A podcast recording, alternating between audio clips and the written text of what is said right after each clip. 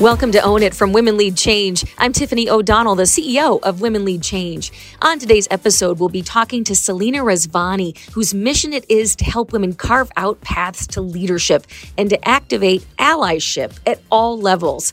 She also consults with employers on how to make work truly work for women by creating culture change that improves working women's experiences. She's the author of two leadership books, the best-selling Pushback and the Next Generation of Women Leaders. In 2018, Selena delivered a TEDx talk called Interrupting Gender Bias Through Meeting Culture, which was recognized with the Croly Journalism Award. Selena is based in Philadelphia, where she lives with her husband Geoff and eight year old boy girl twins.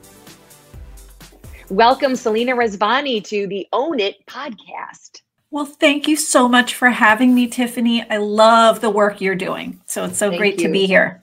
It's always a treat to work with you too. And I, I think why I particularly value our conversations is because you speak to me. I am the one that has trouble pushing sometimes in negotiations and otherwise. And you are always so tactical about how to do that. And I want to talk about that. First, though, I'd love to let our listeners know a little bit more about who you are. I've had the pleasure of working with you for many years now.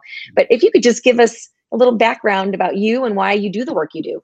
Yeah, well, thank you um, for this opportunity. And, you know, my mission is pretty simple, and it's to, to help women carve out paths to leadership on their own terms. On their own terms. And I work on that a few different ways. I have the pleasure of speaking to women around the country in all different industries, but especially industries that are dominated by men you know, to level up their leadership skills. I also work with leaders in some cases to help make their workplaces even more welcoming and inclusive to women, um, which of course is really important. Working on that other side of the coin. I know you know that, Tiffany, um, you know, better than anyone. And the third way uh, I reach women is, you know, through online courses. That's a big part of what I do um, as a, a, LinkedIn learning instructor. Five courses there where it's really exciting to reach women around the world on ways they can show up as that fierce self advocate. Yeah. And I will put a link to that in our information too about you. I know I've taken part in some of those LinkedIn educational opportunities and they are very tactical. And and I know for me, I need that. I kind of need that go to, um, you know, there's a lot of anecdotes out there, but it's always great to have data and then strategies on how to make it happen. And, and in your research, do women typically, is this a gender thing? I mean, do we typically have a hard time negotiating? And, and have you learned the reasons why, if that's the case? Yes, you know, there is more apprehension in my research and experience that women express. Not a defect, mind you, not a lack of competence at all, but a lack of confidence is another thing. And I run surveys before I do presentations and workshops. I have for years. And when I ask, what's your number one obstacle to doing this and feeling good, you know, negotiating for what you want and need, confidence is the number one most common response. It doesn't matter if I'm working with women physicians or women in advertising or women in Silicon Valley. It's a it's a shared experience that, you know, what if this goes sideways? What if I ask for what I need and it destroys the relationship? You know, or kills my credibility in some way. Okay, where so, does this come from, Selena? I mean, because I know it's it's so widespread. I mean, some people with the, the benefits of fantastic family structures and others without share that same insecurity. And we're I, that's the million question, I guess, as we look to raise young leaders too. Where does this come from? Well, I'm a big believer it comes from lots of social and environmental cues. Again, not an innate thing. We show up and ask for what we want differently, but I think some sometimes subtle cues that can tell us, you know, when we act out of stereotype, right? And and everyone has different stereotypes applied to them. But for women when they act out of stereotype there's a fear that we can get some blowback some pushback for that you know? And what are those stereotypes? Well decades of research shows women tend to be expected to show up as modest helpful communal. Well, in order to be the CEO of an organization, right, to ask for a promotion or a raise, to be the dissenter in a conversation and say, I don't agree with the direction, it's really hard to be those stereotypes, isn't it? You have to mm-hmm. buck the trend. And so, you know, again, I think those can be powerful. I know I have felt them for much of my life. But on the flip side, all the wonderful things that have happened in my career have been the result of asking, mm-hmm. you know, and piping you, up. Can you think of, can you talk about one example of where, you know, you finally realized that you had that ability and what that did oh, for you? Yes. Oh, I, I, can think of a big face plant actually um, opportunity and moment, and it changed my life. Several years ago, I was working really hard on my brand, my platform um, around elevating women. And I was writing a column for the Washington Post on the subject. I was speaking to women around the country. And I got this phone call one day, grinding away at my desk, just like any other day, but a really unusual call and it was a tech company. And they said something I'll never forget. They said, Selena, would you like to interview to be our global spokesperson? And I was like, gee, let me think about it. No, I'm kidding. I was like, yeah, so a, a nanosecond. yeah, let me think about it for a nano. Fist pumping on the phone, you know, trying to like be cool, but not at all cool. And I was so excited. I thought, how could there be an industry, you know, more in need of the messages around women's leadership? I would love for this to happen. Well, I went to that interview.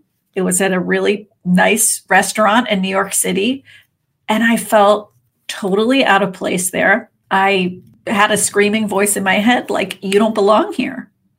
And I proceeded to give them the kind of diet sprite version of me in that interview, you know, like diluted, kind of blah, meh answers.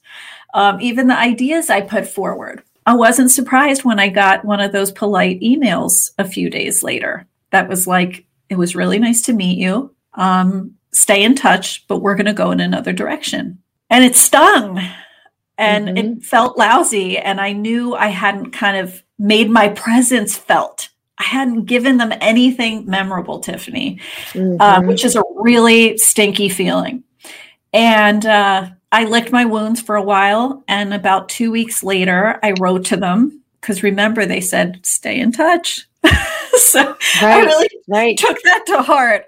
And uh, I said, look, I know that the spokesperson thing didn't work out, but I have this idea. What if we designed a study together about you know professionals negotiating habits? I think we'd find some really cool data and discoveries and and what you know what if we give it a go? And just like that they said yes. And we did the study and we found great findings and uh, they said why don't you be the global spokesperson of the study in front of all kinds of international media and I did. And it was like a life changing moment. It ended up being timed with my book, Pushback. so, you know, Gosh. there's something to be said sometimes about hearing the no as not yet and mm-hmm. training That's yourself. so hard. It's so hard though, as you know. Yes, it is. Especially though, if you stay just in your, you know, at your table of one by yourself and, and in your own vacuum you know, because it's often your friends or people in your peer group um, or people you respect, like you, Tiffany, who I could see saying, Well, Selena, this doesn't mean it's over.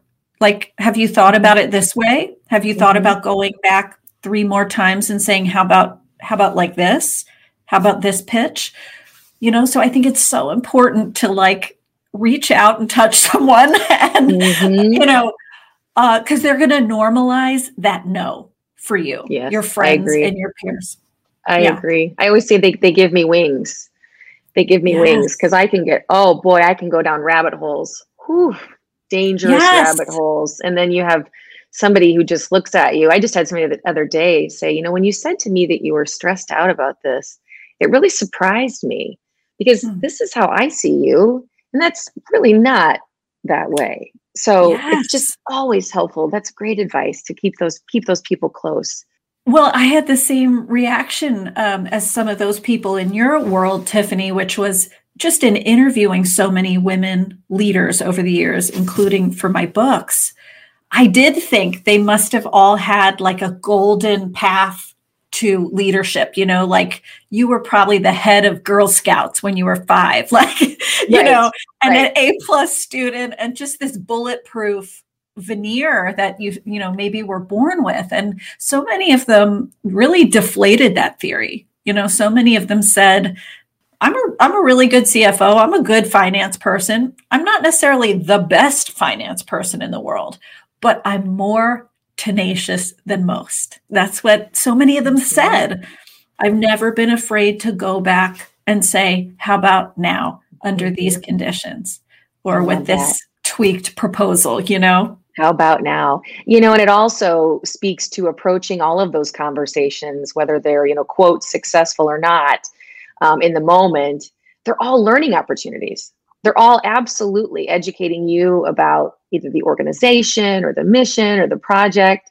And, You know, and I guess if you reframe it in that way too, you are able to go back to them and say, "Hey, I might be able to make this a little better for you," or "This is what I heard about that, and this is this is what I do." How about I do yeah, this? You know? You're so right. It's an opportunity to get smarter and mm-hmm. to get feedback, right? Rarely mm-hmm. do any of us I don't care whether you're, you know, putting a book proposal in front of a publisher or an idea in front of your boss for a product, you know, or anything else. Rarely do we nail it the first time. So you are going to be smarter, you are going to be better informed. And here's one more thing I think is important because I, I know I've done this before. When you ask, you give that person a chance to cure your pain. And when you only tell like your girlfriend or your partner at home, oh, they're such a jerk. How can that, you know, that boss of mine, or how mm-hmm. can that co-collaborator not see the value I'm bringing, um, you know, and give me some of the credit, or whatever the issue may be, right? You don't give them a chance when you keep it to yourself to kind of fix it. And so I think there's even a like a fairness component there, which is putting it out on the table and saying, hey, you know, I feel under recognized. I feel like I've been contributing A, B, and C, and I'm only getting X. I'd really, you know, like to get Y. Would you consider that? You know, at least we're giving them a chance to reshape it, you know, to change the ending of the story. But we don't get that if we only mention it to our buddies. No, you know? so true. Great perspective. Overwhelmed by data? The Master of Business Analytics program at Iowa State University can help with that. Their program will teach you how to organize your data and use it to drive decisions, taking you from down and out to the data driven top dog. The program is 100% online, it's customizable, plus, there's no entrance exam. If you're ready to make your data work for you, visit ivybusiness.iastate.edu for more information. The book is called Pushback. Interesting title. You want to just give us a little backstory to how you came up with that title? Yeah, you know, I I think there's almost like a defensive, maybe even a little bit negative thing that that word can conjure um, mm-hmm. when you hear it. I know, like it can make your you know your solar plexus like tighten up just thinking about that. But I actually think of it in a really positive way and not in this once a year way, like it's a skill we use in a big job offer negotiation or a big performance review. No, but I think of pushback as something we do in a thousand little ways every day, right? We are already negotiating things like to have happy customers, you know, in service of patients, if you're in something like healthcare, um, for a more realistic deadline for your project, you know, to get your boss what they need. We're doing this in so many ways. We are negotiating scope creep, right? All these things. My question for so many women is what if you brought that same ferocious self advocacy you know that same ferocious advocacy you bring to customers clients bosses stakeholders to those areas that benefit you you know um, your hours the type of assignments you take on you know, pay, title, recognition, uh, all kinds of things, right? You already do this often. And I say that to say to me, pushback is about giving yourself credit for the many ways you already do this, but approaching it even more strategically, you know, doing it even more often. Because great negotiators don't settle for just, uh, meh, less than great. You know, they right. really shoot for what would be awesome here. And yeah. there's nothing wrong with that. Yeah. My friend Cy Wakeman, what does great look like? Yes. And then others, a philosophy in our office is find a way to yes. I love it. You know, I love it. yes. It doesn't mean you're going to get everything you want, but let's find a way to yes in some way. And I love, I love how you talk about how we're doing this already. How about we do this for ourselves? How about we? It seems like such a simple idea, but yet so new. Right. It can feel counter. You know, uh, in fact, there's some research that shows women are, you know, especially strong negotiating for others on somebody else's behalf. We've all seen uh, women do this incredibly well, but you're right. It can feel like a, a new proposition to do it for yourself. And, uh, you know, I promise it's one of those things that no matter what your starting point, it's a learnable skill.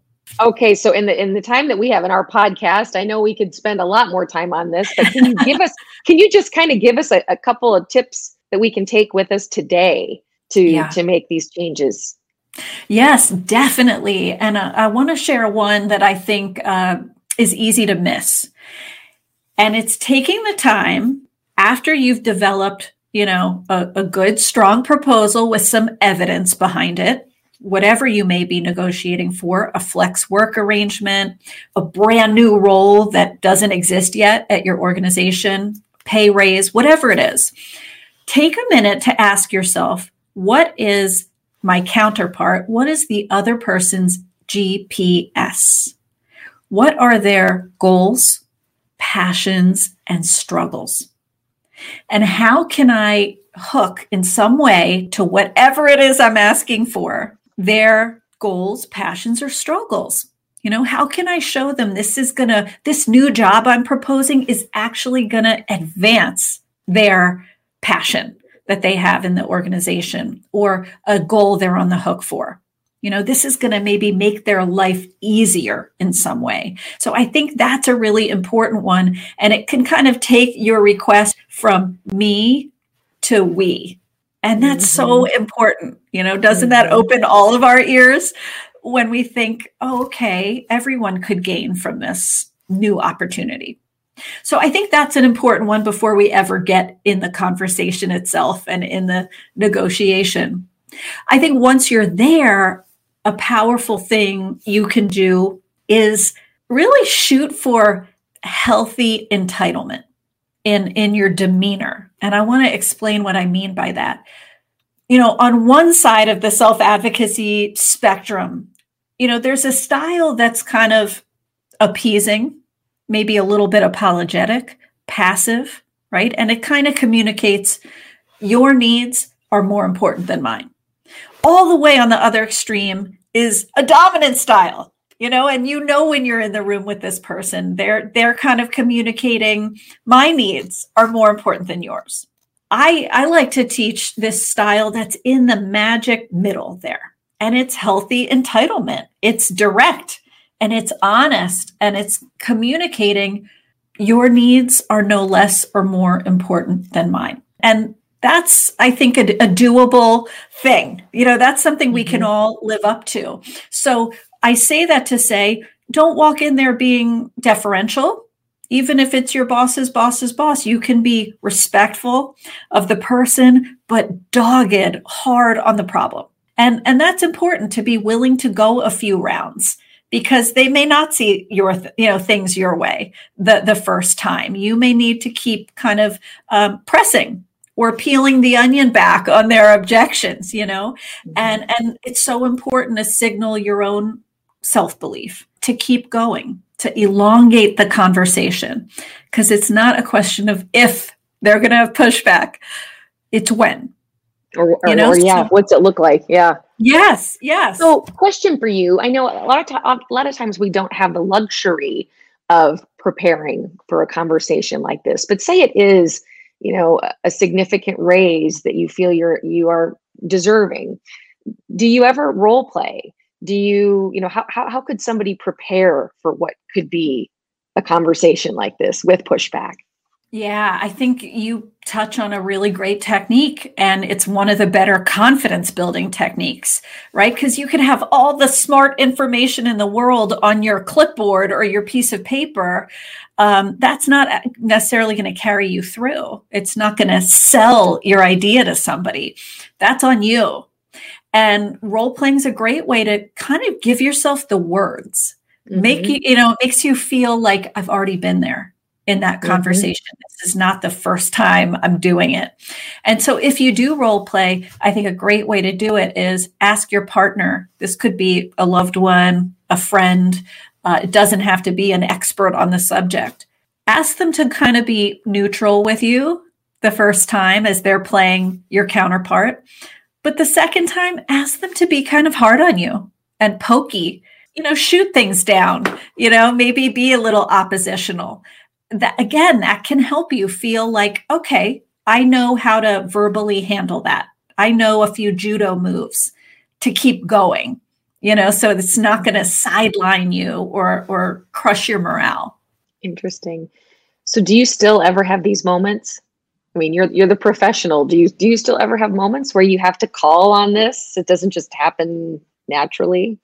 Yes, yes. In fact, I don't think it's work that's ever done, you know, and I would I would extend that to confidence building, you know, not just negotiating for yourself, but confidence building. I know I'm building confidence when I'm scared and I'm doing something that is nerve wracking and I'm kind of saying to myself, what did I get myself into? you know, because it feels big and and it feels a little bit like you're out on a branch that maybe could break.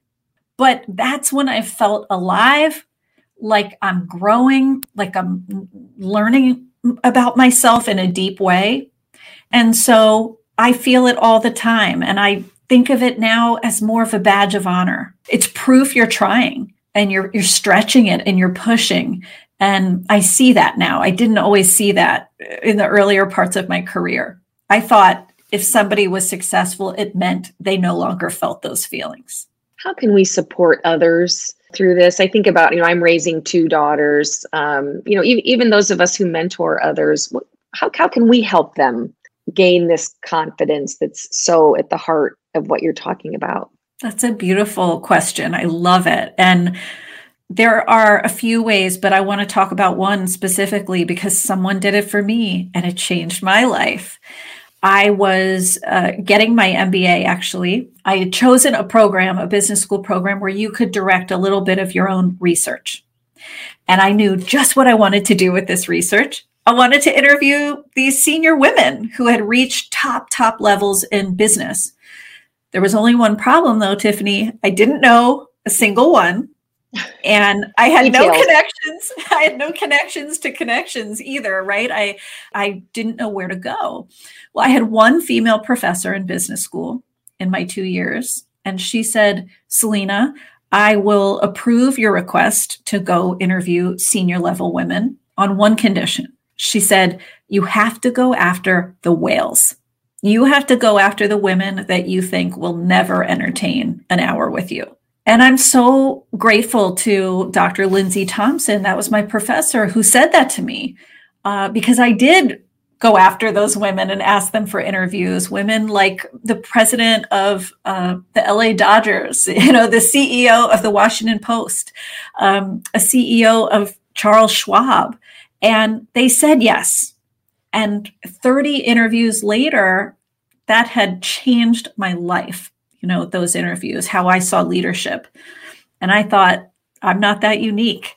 You know, that research became a book, it became a business, it became a life, you know, a mission. And I have Lindsay to thank for that. So my question for you is to, to every anyone listening, who could you nudge?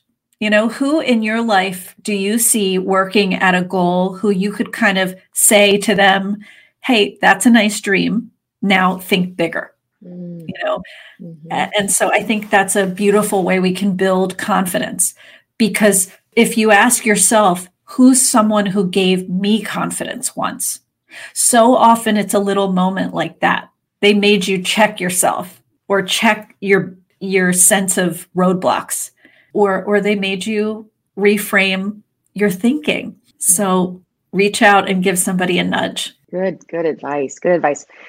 I have to ask you, it's the title of the podcast. How do you own either your challenges or the opportunities about yourself? That's such a great one. You know, I think for me, it's been to start really committing to telling my truth. You know, I used to not do that. In the first part of my career, I kind of stood at an arm's distance and felt more comfortable with like the expert or advisor hat on.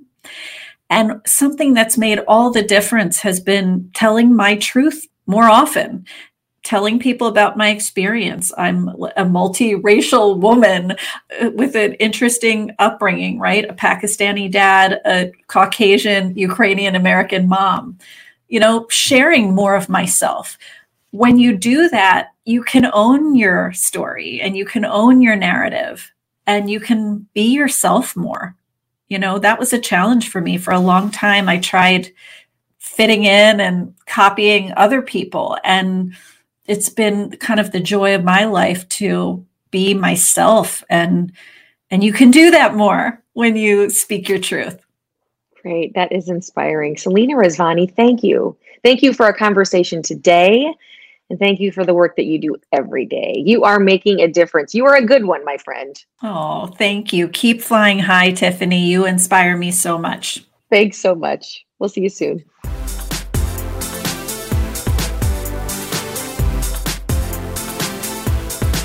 Selena will be featured on the Central Iowa Conference on October 27th and 28th. Tickets are available now at WLCglobal.org.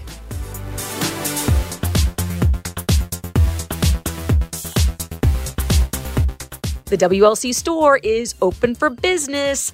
All proceeds from merchandise sales during the month of May will directly benefit the Girls with Goals Fund. I'd say that's a win win. Shop away at WLCstore.myshopify.com.